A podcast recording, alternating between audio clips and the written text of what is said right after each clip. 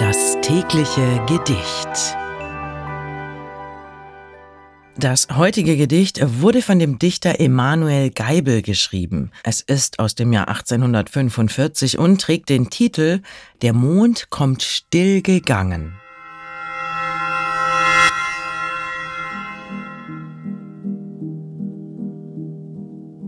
Der Mond kommt still gegangen mit seinem goldenen Schein.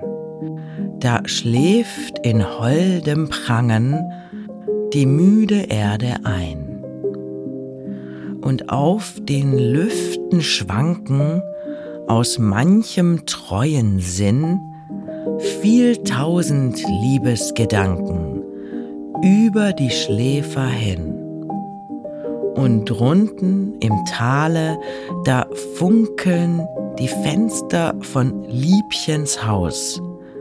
Ich aber blicke im Dunklen still in die Welt hinaus. Das war Der Mond kommt still gegangen von Emanuel Geibel. Das tägliche Gedicht. Bose Park Original